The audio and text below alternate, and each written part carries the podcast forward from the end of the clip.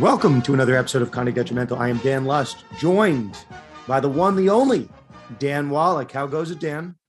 I'm doing fine, Dan. We finally, you know, three years of legal sports betting, three and a half years. We have our second betting scandal. Remember, there was a prior player who was suspended. Now we have a second player who's been implicated in actually openly acknowledging that he's betting on legal football games. So they both share the same common thread. But yeah, I'll kick it back to you because we have kind of a, a, heavy NFL theme on this week's episode, as well as the Major League lockout. So how do you want to handle things today? Certainly a wild story in the NFL with Calvin Ridley. We'll hit that. Dan, I think what you're referencing is what we said at the time could have been a monster story with uh, Evander Kane of the San Jose Sharks, which turned out to be much of nothing. I know you know the history very well of sports betting. You know, I'm sure Pete Rose comes up, but we'll talk about all things Calvin Ridley. We'll talk about maybe the some of the hypocrisy of what the NFL has done, but you know we're, we're here to kind of hit hit all angles of it. Number two, Deshaun Watson.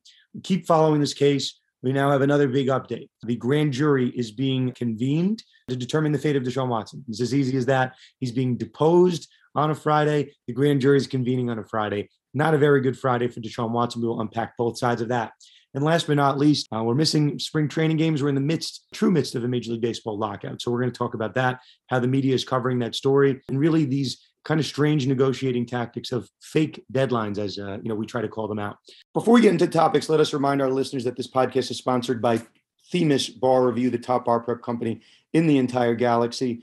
I was talking to Themis. We might be doing some Instagram lives with them. They have seen our new show, Opening Arguments kudos to Stephanie and Emily for their second episode. They did a fantastic, fantastic job. Themis Bar Review. Stay tuned for more uh, collabs with those guys.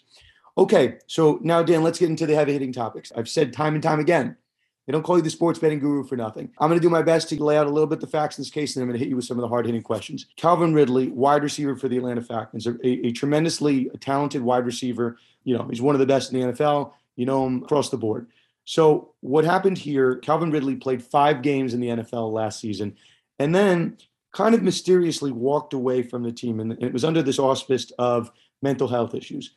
We have not heard a peep from Calvin Ridley since that time.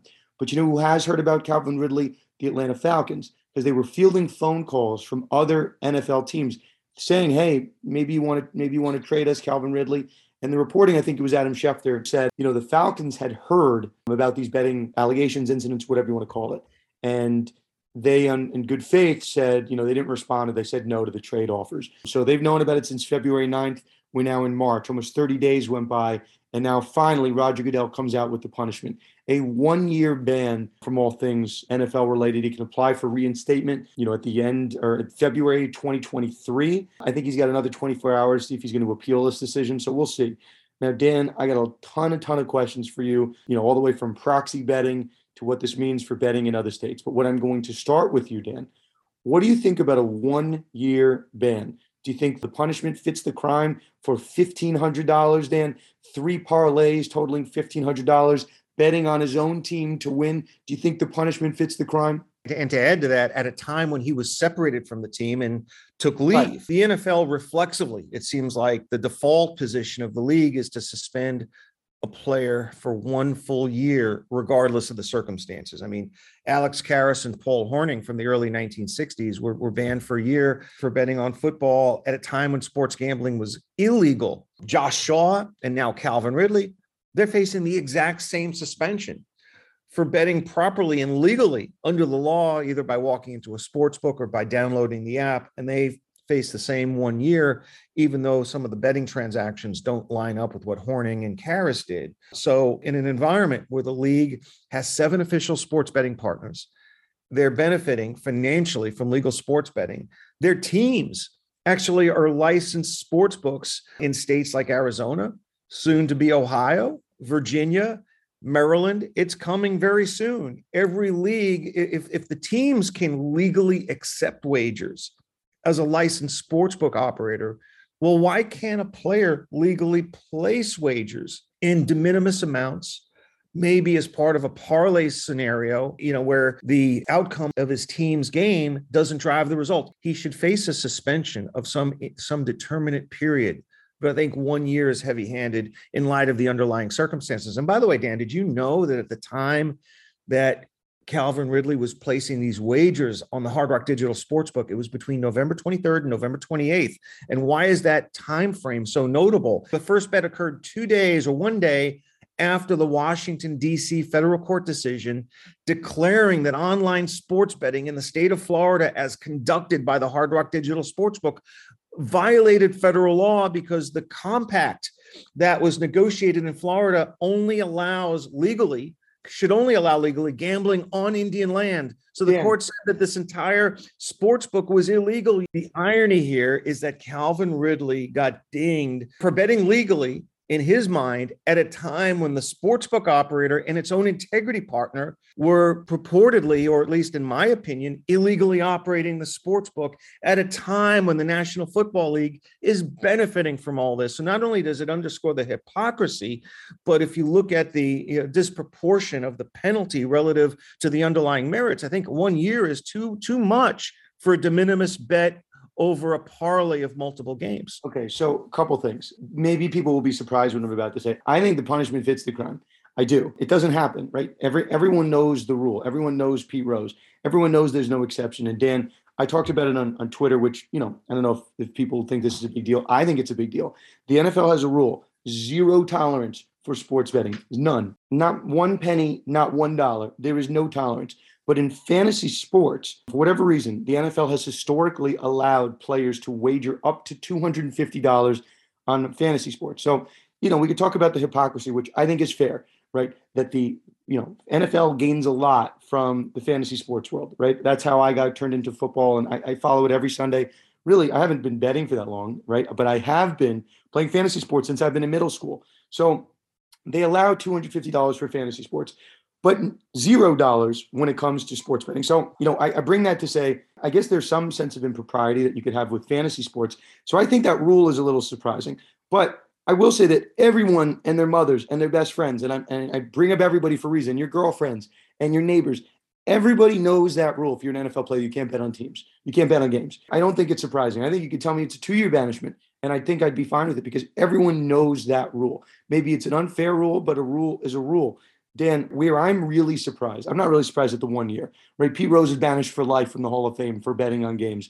You know, he bet on his own team. I think personally, as a recreational better, the fact that the Atlanta Falcons, whether they were involved in an 18 parlay, and I'm I'm part of my fair share of teasers, parlays, whatever you want to call it, they're still in the bet. So I know the NFL in, in their statement from Goodell was like, oh, we found no evidence that he had inside information. Calvin Ridley's best friends are on that team. I don't care that he wasn't with the team. Of course, he's going to have inside information. So, you know, it doesn't really, no one's going to tell me that he didn't have inside info. He bet on the team. He tweeted it. It wasn't at a time where I was mentally capable of even watching football. I don't care. You have inside information because I'm not in the locker room. You are. So I don't buy it. And the, I think the fact that his team was involved, whatever spectrum of punishment he was going to get, you know, 10 games, 12 games, I'm okay mm-hmm. with him getting more because the Falcons were involved. You don't you don't think it makes a difference that the Falcons were involved in that bet?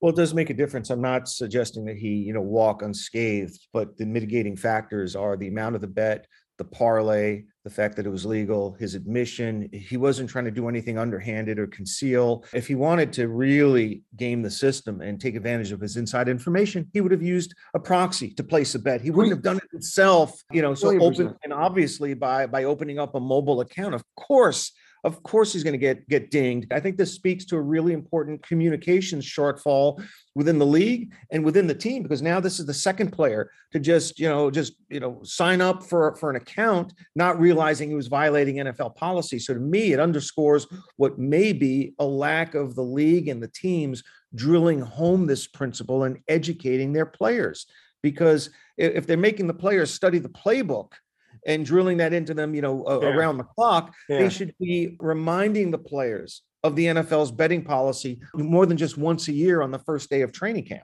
Let's go there for a second because I, I, mentioned, you know, the neighbors, the family, friends, the girlfriend, the wife. everyone knows the rule.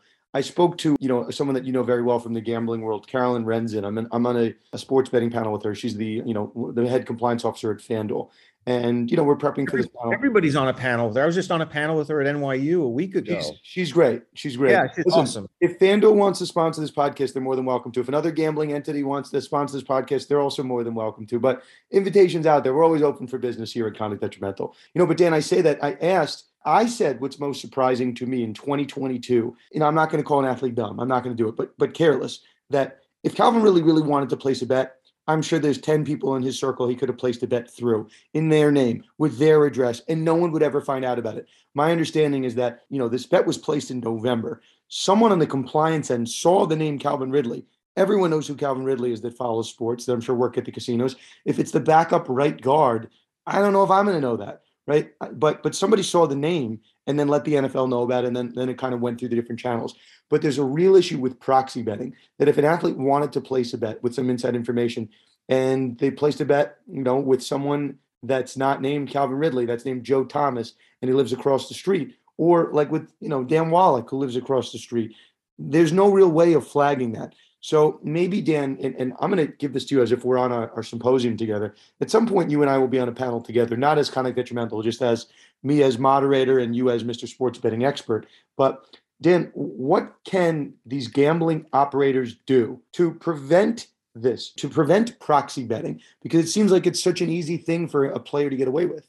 Well, listen, you can't enter the names of friends and associates into a database, but I want to get back to a to a policy that I think is a, a little bit of a weakness in the NFL's rule book. Their player policy or their their player manual specifies that NFL players can not bet on NFL games, but they can bet on any other game well, it doesn't specify that, but it doesn't reach all other professional sports games. So, what I would propose is having sort of an across league ban on professional athletes betting on not only their own sports, but any professional sports. And then why should it be left up to someone spotting a familiar name. As you pointed out accurately, not every name stands out as having like this immediate meaning. Oh, it's Calvin Ridley, a great NFL player. What the sports books can do in cooperation with the leagues, and they might be doing this anyway, is to enter the names of every active player in the NFL, NBA, Major League Baseball, National Hockey League at all into a database so that if someone named Calvin Ridley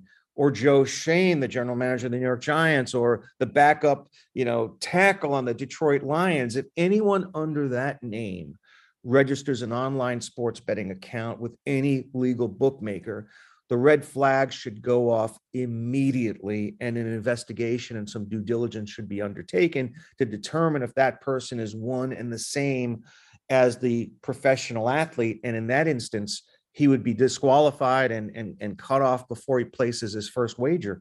I mean, Ridley was betting on NBA games before he bet on NFL games. And if he was prohibited from placing wagers on any sport, it never would have gotten to the point where he was betting on an NFL game. I want to say this: that it's a, it's a topic, Dan, and I don't I don't know where your thoughts are going to go. Then I, I want to talk about his tweets after. But from a holistic standpoint, you know, if I'm the commissioner of the NFL, you know, I don't want my players. I probably don't want them playing fantasy football. I don't want them doing anything. If you're just asking me this particular question, I think it makes a world of a difference that Calvin Ridley bit bet on his team. I do. I just just how my mind works. Now I'm going to call that something akin to inside information, insider trading. Now we go across the pond, right? And we go to the, our political world. And Dan, you and I, we're not political people, but politicians can, with with very few restrictions, bet on stocks where they know certain information. I just I don't like this hypocrisy that athletes can't bet on the sport that they know and love. They can't even bet on a game they have nothing to do with. Right? If the Giants play the Patriots, what does Calvin Ridley know about that game? He's not allowed to bet on that. But a politician who's directly involved in maybe some lobbying efforts, he might know when something's going to become legalized when you and I don't. What do you think about that hypocrisy? That's a that's a really big conversation happening now on on Twitter about this Calvin Ridley topic. Well, they should all be prohibited. Listen, in, in, the National Football League, betting on other teams or on games not involving your own team is still problematic because players change teams, you know, quite frequently with free agency and you know waivers and and you know every NFL player seems to have played for multiple teams and they play and there are relationships that are formed as a result of playing on teams around the league. And and everybody it's a very small community. I think you have you know less than 2000 players. You don't want players on team a betting on any games involving team b team c or team d because they're within sort of a cloistered community and even if inside information isn't being transmitted, I think the, the, the public will find that, you know, sort of too close for comfort. I know I would. And I'd like to see a ban established across all professional sports. And if and I want to get back to a statement you made earlier about the league having zero tolerance. Well, I think zero tolerance is very pliable and amenable to change because for a league that has zero tolerance, do you know that at this time next year, a year from now, the following teams, the Bengals, the Browns, the Cardinals, Redskins, Ravens, and Bears,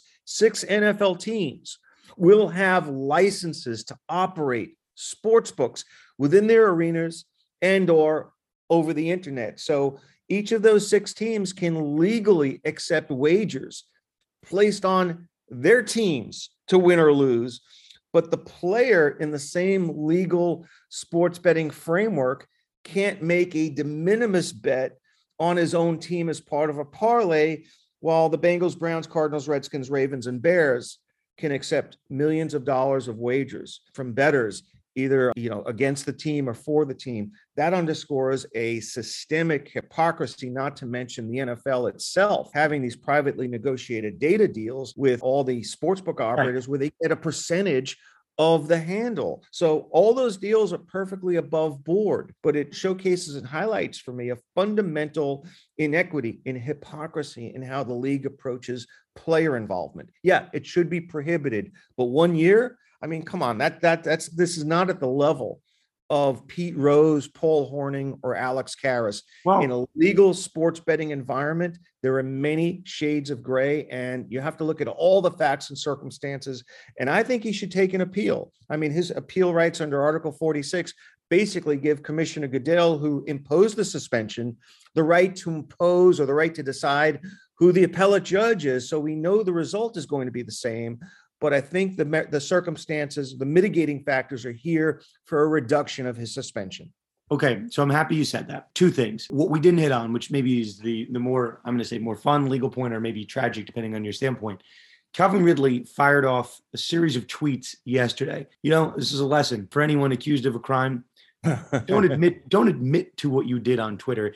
I, I understand that Calvin Ridley, my understanding is they had some some admissions to the NFL. And he was candid with them but no one no one benefits when you air those admissions on social media. I'm just going to read the tweets. There's four of them first tweet calvin ridley i bet 1500 total i don't have a gambling problem. Within an hour damn within 59 minutes that tweet had 101000 likes.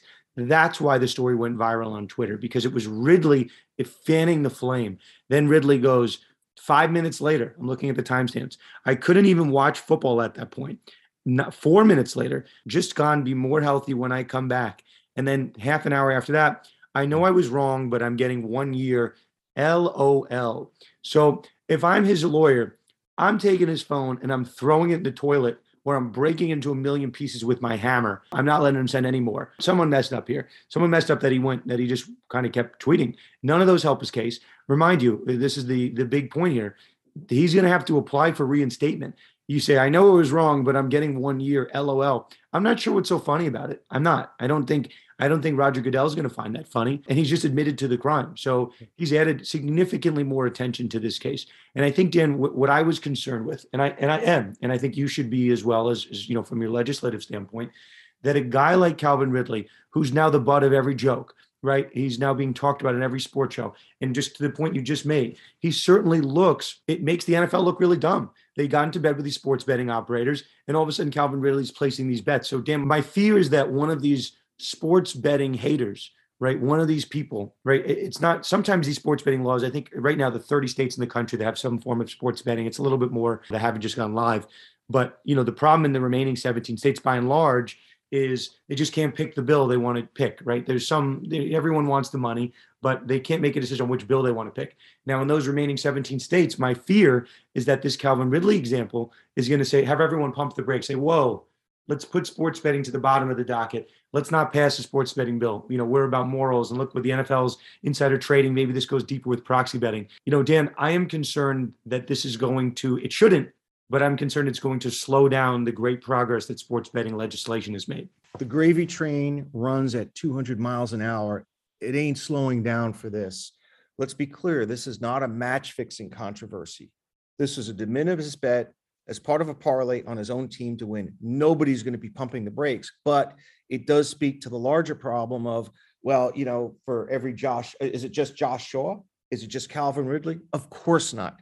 There were probably dozens of players in the NFL who are who are violating this policy either through proxies or doing it themselves. And eventually the NFL will have a bigger problem, a problem that involves betting against one's team, providing inside information to another player, or potentially manipulating or affecting the outcome of the event. Eventually, that will happen. In in the history of betting and the history of professional sporting events temptations have always existed and there've been match fixing scandals throughout the history of sports and they will continue to happen. I mean last year alone Sportradar you know one of the primary integrity companies in, you know, on the planet they they put out these integrity reports every year. Last year in 2021 Sportradar detected 902 worldwide sporting events that were potential mat, match fixing. It was an increase. It was the highest number that they had ever had since tracking, you know, these t- since providing these kinds of reports. And it shows to me that in a legal sports betting environment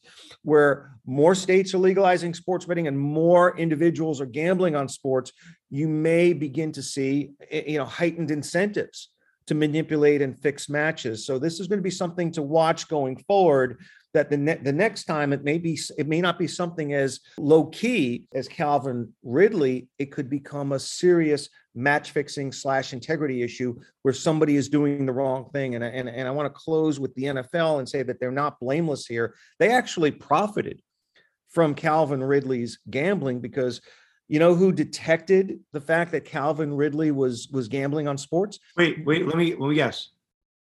The NFL the NFL's integrity partner fair. detected that, and the NFL's integrity partner pays the National Football League a specific sum of money every year for the official data rights that these integrity partners sell to sports books around the country and around the world. And this particular sports book, the Hard Rock Sportsbook app, was operating illegally during this 12 day window when Calvin Ridley was betting and its integrity partner was aiding these activities that were clearly illegal at the time. And the National Football League was benefiting from these illegal activities. So they're unclean hands around the spectrum on this one. And I think that could, if I was representing Calvin Ridley in his appeal and ultimately in seeking judicial review by uh, by a federal district court, I would highlight the fact that the NFL directly profited from this very activity vis-a-vis its integrity partner which was aiding and abetting a sports book which was operating illegally by virtue of a federal court ruling.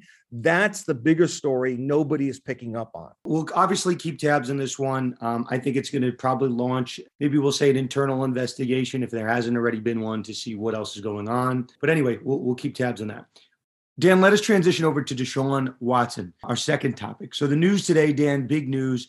Deshaun Watson is having his case presented to a grand jury. So, Dan, it was almost a year ago, March 2021, probably almost a year to the day, where you and I started to talk about this case. 22 civil cases were filed against Deshaun Watson. Honestly, not much has gone on in those cases since then. There was a lot of stir and media storm about Rusty Hardin and his side and Tony Buzbee and his side. But all that's really happened from a procedural standpoint is we've had some discovery exchange. The police office was trying to get some subpoenas into Deshaun Watson's uh, cell phones and his social media. And the first half of depositions have been conducted on the plaintiff side. Now, coincidentally, you know, the last time we talked about this, Dan, Rusty Hardin had made an application to the court to move Deshaun Watson's deposition to a later point in time because he was hearing from the DA's office that they were going to make a decision on the criminal case by April 1st. So that's a month from today. And now, you know, Rusty Hardin was right. The DA's office, and maybe maybe a little bit sooner, is presenting the case to a grand jury. When, Dan? On Friday, the same day of the deposition of Deshaun Watson. So, you know, the reports coming out today from Tom Pelissero that the grand jury is going to happen on Friday. Deshaun Watson's deposition is going to happen on Friday because the court refused to move it. And Deshaun Watson is going to be pleading the Fifth Amendment. He's not going to be speaking. He's not going to be, um, you know, incriminating himself at these depositions. So, Dan, certainly a lot, but uh, let me let me hand it to you. Well, I don't know. I mean, do you, do you think that that Watson stands a chance here? Do you think he could avoid criminal charges at this point? Well, we don't know, but I think we're going to get some clarity as to his NFL future. But all of it is is contingent upon avoiding being charged criminally. And I think that's now starting to come into focus by the end of April, certainly, if not much sooner than that, by April 1st, we may know whether or not he has in fact been charged criminally. And that fact alone will be dispositive of his NFL future because if he is charged criminally, if he does face indictment and further criminal proceedings, nobody will touch him with a 10 foot pole. He's not only untradeable, but he's unplayable. He will absolutely be sidelined during the pendency of these criminal proceedings, probably as a direct result of being on the NFL exempt list before the commissioner's disciplinary authority even comes into play. So he could be a year on the exempt list. And if he's convicted or some evidence comes out during the trial or some during some pretrial discovery, he could face a minimum of six games on top of that. He he becomes persona non grata within the NFL. The more interesting story, I think, and the one we've debated ad nauseum, is what happens if the DA decides not to go forward and charge Deshaun Watson, and then all we're left with is civil allegations and that punts it over metaphorically to the National Football League to make a decision. Are they going to drag this out and conduct this investigation in perpetuity until the civil case ends? I mean, that kind of highlights the fact that the players should be allowed to suit up unless and until there is some you know finding of fault or finding of guilt and i think that's the more interesting story what happens if there's no criminal we talked about this dan on a, previous podcast which people will recall Ben Roethlisberger, I don't want to say it's a similar scenario, but sexual assault allegations, an incident. It wasn't 20, it was one. Actually, I think it was maybe two with Roethlisberger. But anyway, in the in the later one, no criminal charges filed. So everyone, I think, you know, I'm sure at the time, and you and I didn't have a podcast then to talk about it, but people were saying, okay, great, he's back to the field. And then he ended up getting hit with, I think, a 10 game suspension at the time. So, you know, there's certainly a world where Ben Roethlisberger thought he was going to play. Hey, no criminal charges criminal charges are not required for any type of suspension by the NFL, and he got he got popped for 10 game suspension. Setting aside the fact that we've talked about Dan Deshaun Watson basically already having served a year suspension without any type of formal punishment. He wasn't suspended by the NFL. He wasn't placed in the commissioner's exempt list. To the contrary, Roger Goodell has always said this whole time that Deshaun Watson can play, that they don't have enough on him to give him a suspension. So whether you don't like Deshaun Watson or you you do, if you're listening to this podcast, certainly you're a supporter of due process. Those were my comments last week on Trevor Bauer. I don't necessarily like Trevor Bauer, but I, I think the guy's entitled to a fair, you know, fair application of the law.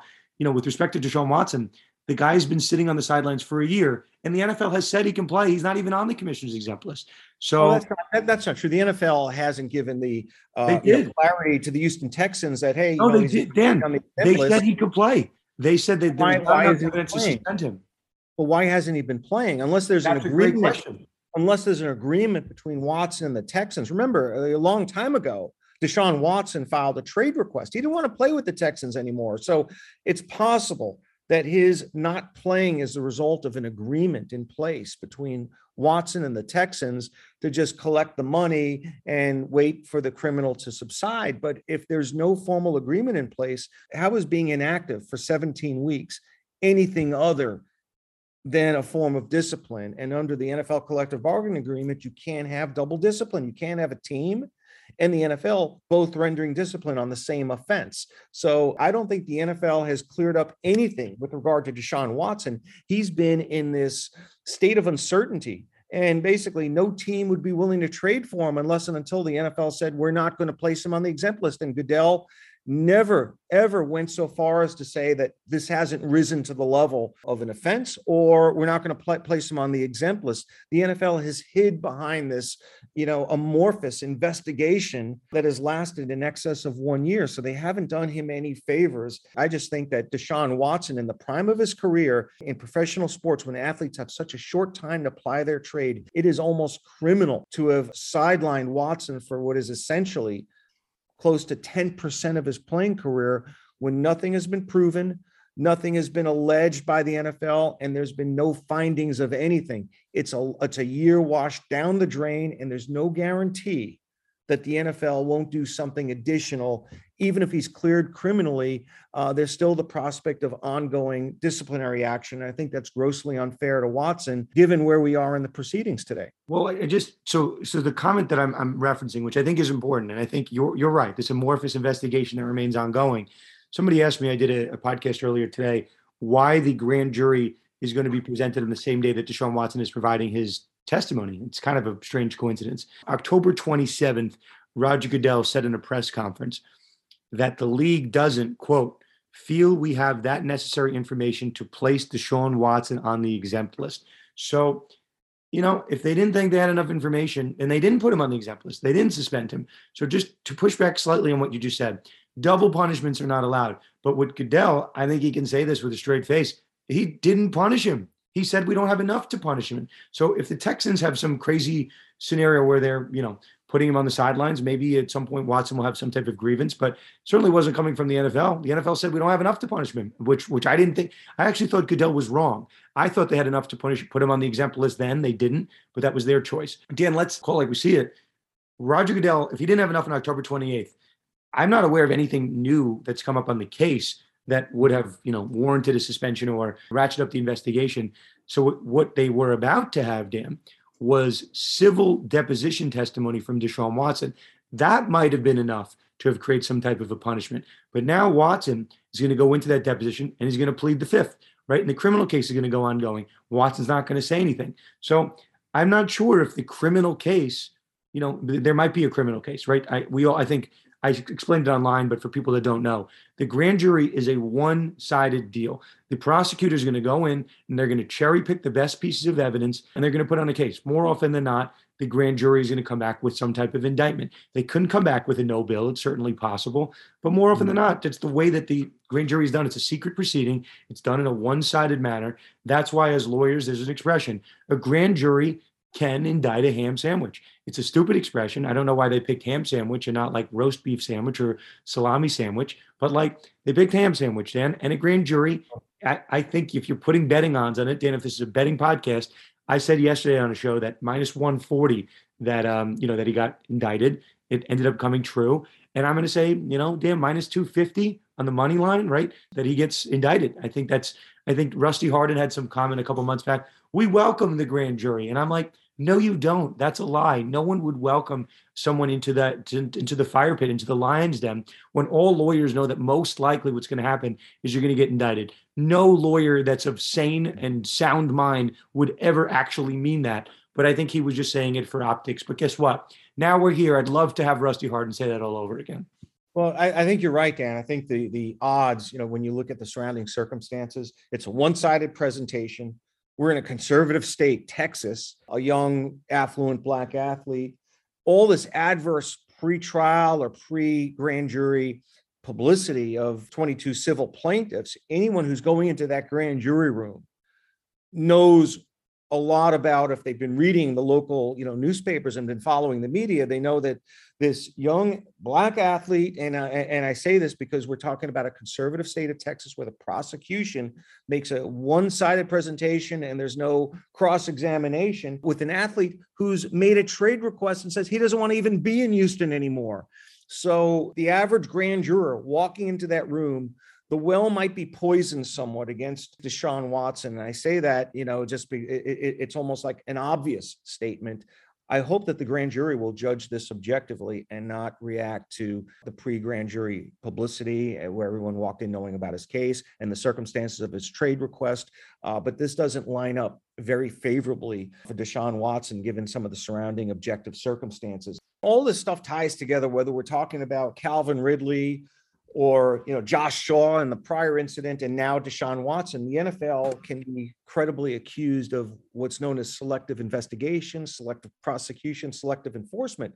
I mean, they they, they found out about uh, Calvin Ridley's gambling habit, and within a very short amount of time, uh, I mean, aided by an admission by Ridley, they rendered their discipline a year suspension. Josh Shaw, the same thing. Yet, in contrast, if you look at how the league treats its own ownership and executives, we are now two plus years, almost three years after the time. That NFL owner, Miami Dolphins owner Stephen Ross, allegedly offered Brian Flores a, a tanking incentive right. of one hundred thousand dollars per game, and that allegation came out, uh, I think, in January. Uh, certainly, Flores, if it existed at all, he knew about that that uh, you know offer, you know, going back to 2019, and yet the NFL has not uh, said anything other than the fact that we are investigating. It's really, it's really amazing how swift investigations can be when it suits the NFL and it's convenient for the NFL. But when it wants to drag its heels, such as in Deshaun Watson, and having a complete lack of transparency around its investigation of, of Stephen Ross, it highlights the two-tier system in that in, in that players, when it's convenient for the NFL, players are treated as sacrificial lambs and are, and are, disciplined reflexively with barely an investigation. Yet, when the NFL wants to drag its heels and stall, it takes forever and a day to complete the Deshaun Watson investigation. And we have no idea whether, where, or when the Stephen Ross investigation is taking place. So, uh, it, it really highlights that the same rules which are you know on the books for everyone are not necessarily even-handedly applied. You know i wasn't going to bring it up but while we're here there was a, a tweet that went kind of viral which I, I think is important. You know it's talking about how adrian peterson could get six games for you know allegedly abusing a child right? Ben roethlisberger we're just talking about it. He could get 10 games for you know sexual assault. And then Calvin Ridley bet $1,500 on games. He's out for a year. And a guy like Josh Gordon, who's having trouble, problems with marijuana, he basically gets like a six year suspension. So the, the rules are not being necessarily applied even handed across the league when it comes to suspensions. You know, just back to my earlier point, though, gambling is its own animal. That's a, that's element of impropriety with respect to the game. And you don't anything without integrity. And Dan, to your point, I don't know what the NFL is going to do. You know, if Stephen Ross, there's any any credibility to those claims, right? You can't ban Stephen Ross for a year, right? After you banned Calvin Ridley for a year. Stephen Ross is the owner of the team. He's not, you know, one of 52 employees, right? He's not the the kicker he's the owner of the team that can control everything. He can control the coaches, the coordinators, in theory, right? He can control all that. And he wasn't just alleged to have bet on one game or influenced one game, we'll say. The offer was $100,000 per loss, according to Brian Flores. And rest assured, the Dolphins lost a ton of games that year. So that number is likely in excess of a, of a million dollars, at least what was being offered. So if established, we've said it before on this podcast, I'm sure we'll say it again. If established, Stephen Ross should lose his team if you're just following the trajectory of punishments. I don't know. I, I, imagine you and I are on the same page with that. Yeah, I mean, in fairness, I did say there was some selective enforcement here, but quite frankly, with the Ridley, you know, situation, he admitted to it. There was a paper trail. It was an open and shut case. The NFL didn't need a year to investigate that. So the, the brevity of the investigation was in fact appropriate. But by contrast, the Ross investigation is going to be based on oral testimony, right, credibility, and of course. And I promise you, no one's receiver Ross is not going to be sending tweets that he did it. Yeah, I guarantee you, he's not. But, but, but there could be there could be third party witnesses, and of course, the consequences involved. It's a much more uh, elongated process where the commissioner has to make a recommendation to the uh, executive committee uh, to uh, forfeit Ross's ownership interest. It's a much more elongated proceeding with many more tentacles involved than what was at issue in the Ridley investigation, which was an open and shut case. So we may not hear anything about the Stephen Ross investigation for a while, but unless there's some digital evidence, I don't know how the NFL can. I know Mike Florio on Pro Football Talk is assuming that there's something there, but unless there's a witness to this, I don't see how they can disgorge Ross's ownership interest or make him sell the team absent electronic evidence or a credible third party witness. Okay, so, so let's let's wrap up on Watson. Let's move over to the lockout. The last note, at least uh, newsworthy wise, Tony Buzbee, uh, the attorney for the 20 plus women, has mentioned that eight of his clients will be subpoenaed to appear before the grand jury. Quote, they will gladly do so. So, you know, we're full steam ahead. Uh, we'll see what happens. We'll, we'll keep tabs on that one.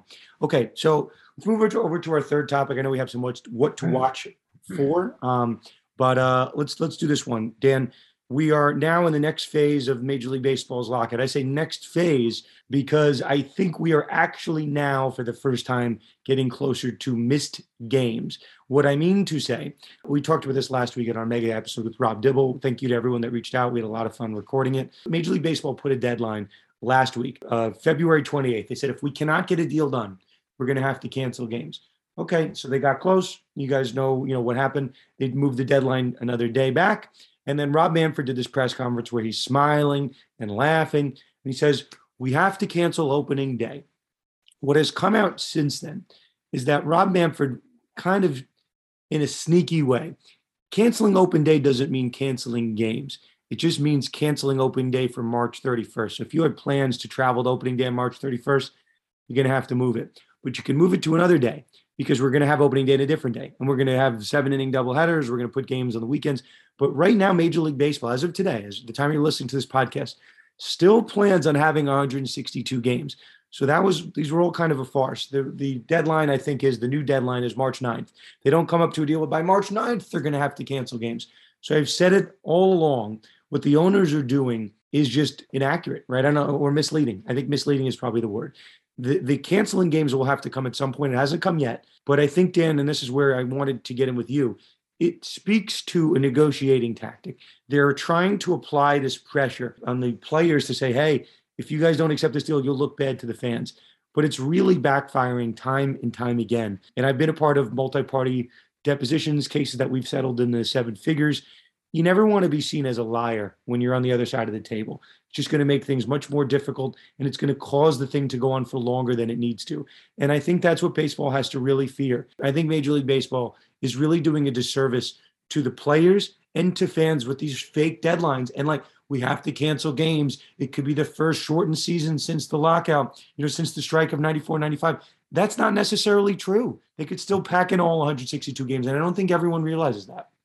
Yeah, I mean, uh, historically, the use of double headers, you know, can make up a lot of lost time. You can you can you know condense the schedule. You can place, uh, you can tack on games towards the end of the season, extend the end of the season, start playing the World Series in November. So I don't I don't think we're anywhere close. We might be close, but we're not at the point where a 162 game schedule is impossible. And if they have to play somewhat of a shortened schedule, losing you know eight games or 10 games, that's not going to jeopardize the season. But what really is stunning to me, and I, I haven't really weighed in on the on the lockout dispute. I've missed a few of these episodes, but I was around from 1994. I remember it vividly. The Yankees were cruising in first place, and then you know the season ends in August. And at that time, there was so much vitriol and anti-player sentiment in the mainstream media uh, that it's stunning to me how now 27 28 years later there's this and i'm going to use i'm going to use ben strauss's words from the washington post this stunning shift in how the media covers the major league baseball labor strife. And i would encourage everybody to read an article in the washington post from ben strauss yesterday where he highlights how much has changed in the media coverage of the lockout and and now uh, MLB is is almost in a position of being cast as the villain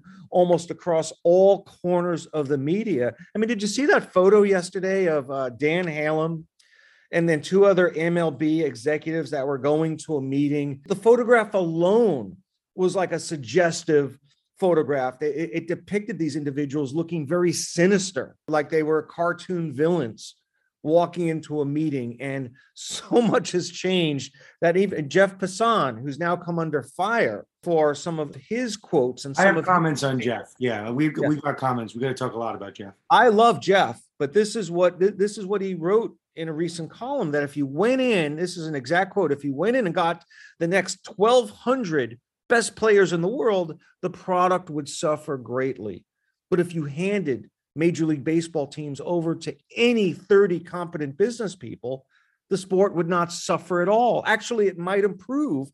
It doesn't take a billionaire to leverage a spot in a legalized monopoly with profound built-in revenues. Dan, you sometimes you read my mind in ways that it's scary. Dan, we we got to get to it. I saw it on Sunday and I see this story from Jeff Passan. So much so I had to tweet about it. This is a, a story I'm going to credit it's from Bill Madden, who I think is a, a reporter. I think he's with one New of the New York Daily News.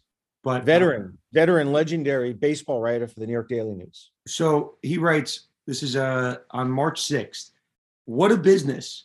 I'm told MLB higher ups and owners outraged over the lead baseball writer for one of their TV partners, ESPN's Jeff Passan, emailing multiple players and agents imploring them to vote down what he termed MLB's quote, shit sandwich, close quote, final offer last Tuesday. So, Dan, you know I'm in the weeds here. So I saw that. I listened to a couple podcasts that week, and I don't. I actually don't remember which one it was, but I knew that Jeff Passan had called, had had referred to something with respect to the lockout, and I remember, thought it was this offer as a shit sandwich. And I remember hearing it on the podcast, and I stopped, and I'm like, that was kind of funny. I'm not sure how Passan can get away with that because he works for ESPN. ESPN is the mothership. ESPN, you know, uh, I've worked for big firms in my career. You know, you can't really bite the hand that feeds you. If you have a client right? That's you know you can't go on media and, and talk poorly about the client. Dan, I have sports clients. You have you have you know your own clients.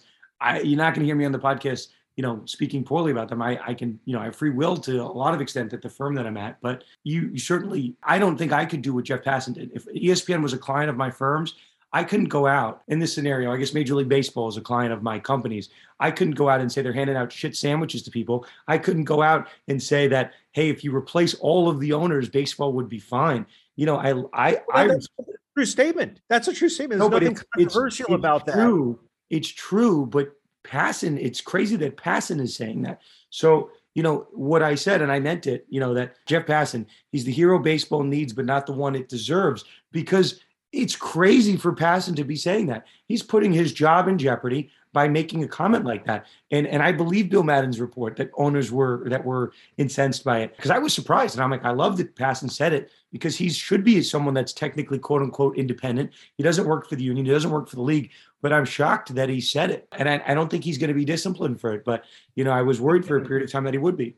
He shouldn't be. Everything he was saying is true. Shit sandwich? Of course it's a shit sandwich. Baseball's revenues have gone up 30% between 2015 and 2019. We're going to ignore the pandemic year because that's an outlier.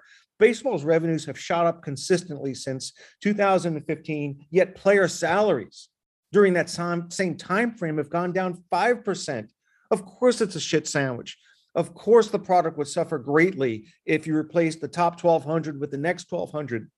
And he's not alone in saying that. It's completely the truth, but it's emblematic of really what's going on throughout the media industry. And I think it's really important to understand why this is happening. You know, the outcry over Jeff Passan's commentary, where was the same outcry when Murray Chass was the baseball writer for the New York Times?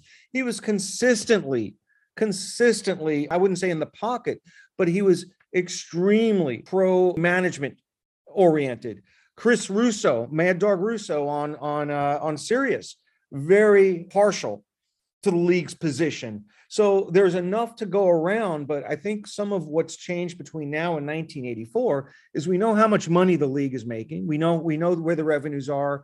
Maybe we didn't really appreciate that back in 1994. We know how much teams are being sold for they're being sold at many multiples of what they were in the 1990s. Uh, Steve Cohen just bought the Mets for $2.4 billion. And I think another key variable, which Ben Strauss's article may not have raised, is I think there may be some heightened sensitivity within the journalism industry as these big conglomerates are basically slashing jobs left and right.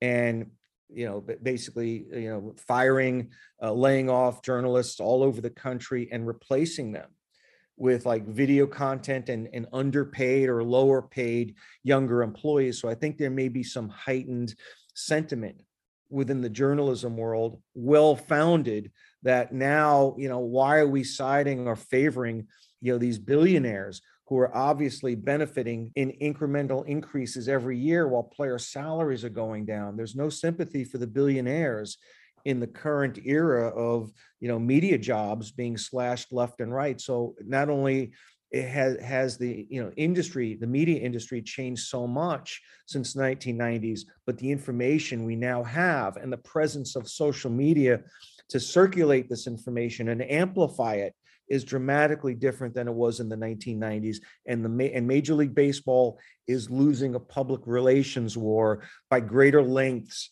than the field lost to Secretariat in the 1973 Belmont Stakes. Hey Dan, you, you you make that comment. We keep this in. See the picture behind me? Secretariat. That is Secretariat, signed by Ron, Ron Turcotte, the jockey, winning by that famous uh, that famous length. 31 lengths.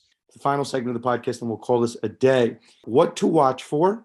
And um, Dan, I'll kick us off. I, I do this once a year. It's become now a tradition. Law Madness. Last year, uh, I saw a you know a law school. I'll shout them out. University of Baltimore. They did a 16 seated bracket, and it was like the top one. It was like the top one L case.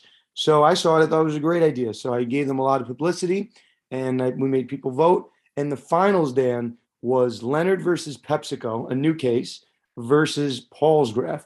Paul's Graph won the Dynamo. Everyone knows Palsgraf. Fireworks going off, no pun intended. Palsgraf wins. So this time around, Dan, I talked to my New York Law School students and I said, we got to do it bigger and better. Everyone that knows sports knows you can't have a March Madness bracket with 16 teams. You need to have 64 teams. So we did a full blown March Madness bracket. You can find that on my social feeds, uh, on the Conduct Detrimental social feeds, and New York Law School social feeds. Dan, that bracket, I don't know, we don't normally talk about our metrics because we don't want to brag. That bracket, I've been sharing my metrics with my students, has been seen over 200,000 times. So listen, I, we love combining sports and law. You are, you and I are usually on the sports side of the law, but I am so thrilled to, uh, you know, bring, bring the normal just lawyers, law Twitter into our, into our sports world. So that thing's blowing up. It's gone viral. And I know the people at New York Law School are very happy. What do you, I, what do you think I about the bracket? Yeah, I question some of the rankings. Listen, I'm 30 Uh, years. so you're not alone. You're not alone. I'm I'm 30 years removed from being in law school. I graduated in May of 1991, but you're gonna you're gonna have some of your one seeds are highly questionable. um, Leonard versus PepsiCo, uh, Oh, and then the high Dan- ranking. Dan, in, in the 2021 Lust Law Madness, it made the finals with Palsgraf. So Yeah. it, it's listen, it's had a track record of success. So Yeah. bracketology, they know to put it up there. Here's the rule of thumb: cases that are temporal, you know, that are going to be sort of eh, that that relate just to those times that maybe the for example Iqbal the pleading standard. You know there's going to be another another Supreme Court decision on that topic in 20 years. Those cases are not that case is not going to be taught in Civ Pro in 100 years. Palsgraf will Marbury versus Madison cases that are foundational there's just simply no respect for the old ones here uh, for the you know for the old guard. Those cases have stood the test of time. In my opinion just like with the hall of fame you got to have a minimum period of time where a case is ineligible for consideration. You can't add o'bannon today. We don't know what the landscape's going to look like in 50 years. Yeah, You know, God, I- I hope- bracket. I hope I hope Brown versus board, you know, Board of Education and Roe v. Wade stand the test of time, and they and they do. But in terms of the legal complexity, I don't think Roe versus Roe v. Wade is the same has the same usefulness as a law school teaching vehicle as let's say international shoe yeah in, in- terms of social uh, you know justice and and and equal rights under the law and women's uh, you know, rights and control over their own body. They're not in the same. They're not on the same level. Obviously, Roe, Roe, Roe, v. Wade is one of the most important cases in American jurisprudence. But as law school teaching vehicles, I would submit that uh, you know Sullivan versus New York Times, uh, Palsgraf, Pennoyer, those cases, uh, those tho- those those judicial decisions are you know bas- basically five tool players that are going to be five tool players forever. They're going to be on every all-time list, and you have to rank them more highly than you did. You- Dan, you- but I got it. But listen, I'm not. I'm not denying that. But I will say, with respect to Leonard versus PepsiCo, it's a it's a 1999 case. So I had it in law school. It was a cool case. I'm not going to get into all the facts, but here's the basic premise. Pepsi put out a magazine that said if you collect certain Pepsi points, it's a cool case. This bracket was the most memorable 1L case. So I found this case to be very memorable, and uh, and maybe know I'll tell you the facts, and maybe Daniel change your tune. Maybe Leonard versus PepsiCo is the Gonzaga of of the March Madness. They're starting to make a run. They're coming out of nowhere. So Leonard versus PepsiCo is this interesting. one seed, A one seed, Dan. Leonard is PepsiCo. Let me defend it. I didn't. I let the students pick it. I'm very hands off. You know how I handle conduct detrimental. I defer, and I, I'm very. I'm not a micromanager. And they said that's the most memorable case. So who am I to say no? So Pepsi puts out a book. It's a it's a magazine. It says Pepsi points. And I guess when you opened up a cap of Pepsi, you know, it, it said you had five points, 10 points, 20 points. So in this book of points, it said 7 million points, or maybe it was even a commercial. I'm not sure what it was. I think it was a book, but it said if you collect 7 million Pepsi points, you get a Harrier jet. You, you don't even know what a Harrier jet is. It's an Air Force jet. It's like a legitimate jet jet. So some psycho, uh, Leonard, basically went Pepsi crazy and bought all the Pepsis in the world. And this psychopath actually collected $7 million worth of points. And he goes to Pepsi, he goes, Where's my Harrier jet? And they said, Well, that was obviously a joke. We weren't actually going to give you a Harrier jet. And he goes, well, What was the joke about it? I actually went and I collected all these different Pepsi points. And you know that that's the premise of the case. You can actually look that case up. I'm going to teach our listeners something. Go look up Leonard versus PepsiCo. You'll learn something. It's a great case. It's an amazing decision. But the, the question is whether that offer was made in jest or whether it was real. It's a cool case. No other case like it. Roe versus Wade, Griswold. You can tell me a million of these of you know those that line of cases. Brown, Brown versus Board, Plessy versus Ferguson. There's a number of those cases. How many cases do you have, Dan, where somebody collects seven million Pepsi points and almost gets a Harrier jet? That Dan is a cool case. I think it's worthy of a number one seed. I submit, how many brackets do you have where Murphy versus NCAA isn't even included in the bracket? You know what, Dan? You Hold on, hold on. How can I take your bracket seriously if you have Leonard versus PepsiCo as number one, but nowhere, not even as a 16 seed, you have the most transformative sports and gambling law case in US Supreme Court history, Murphy versus NCAA, which created the phenomenon known as legal sports betting across all 50 states. And moreover, that's not just a sports betting case, that's also a commandeering decision that could have that could have application on 10th Amendment related issues in so many other contexts. Uh, that's your number one seed, and it didn't even. It, what is it in the NIT, Dan? Uh, Murphy what, Dan? We- we got a slight problem. NIT? and you know I'm a fan of sports betting, but we have a slight problem. If you finish 500 on the season and you get ousted from your conference tournament in round one, you can't make my bracket. I'm sorry. It probably should have been in. Jokes aside, it probably should have been in. Um, yeah, Ted Olson of all people, and he argued. He orally argued that case. Is this a is this is this a Ted Olson anti? No, it can't be a Ted Olson bias because you do have Bush versus Gore, and he argued. Mr. Olson argued successfully on behalf of. uh, You know what? This Bush. is this is year two of Lust Law Madness. We expanded to 64. I'm happy to expand the field. If I ran March Madness, we'd have 90 teams. We put more teams in. We'll we'll do it right next year. We'll continue to improve, but we're gonna have fun. Each day it's gonna be voted on Instagram stories. So you know, uh, I'll Right. keep posting the day by day results. Dan, let me turn it over to you. What is your what to watch for? how about a what not to watch for?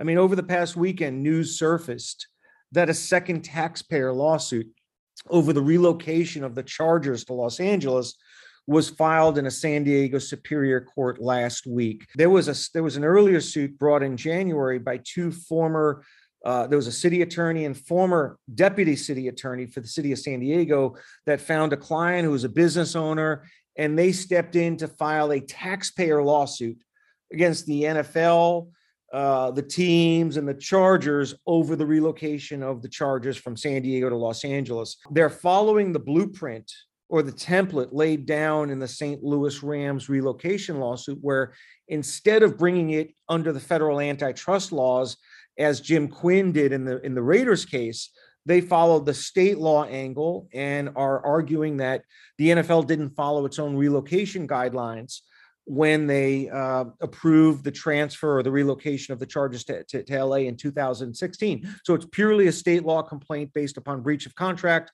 unjust enrichment, those same types of theories. But the reason I'm not getting too excited about this case is it's a taxpayer lawsuit, and we know in these kind of taxpayer suits, the ultimate remedy, not only being sought in the complaint, but ultimately which would be settled for, is money only. This will never reach the point where a new expansion franchise is bandied about as a settlement, uh, you know, a settlement chip to get the case to, to go away. There's no prospect for settlement here. The reason why the lawyers brought the case is so they can get their contingent fee money because they're collecting any monies that they collect via judgment or settlement are going to go into the city of San Diego treasury. And the way the lawyers make money, and the only way they make money is by getting a legal fee based on having successfully prosecuted the suit. But unlike the St. Louis case, the reason I'm not watching this one is I think there are two crucial uh, barriers to success here. Number one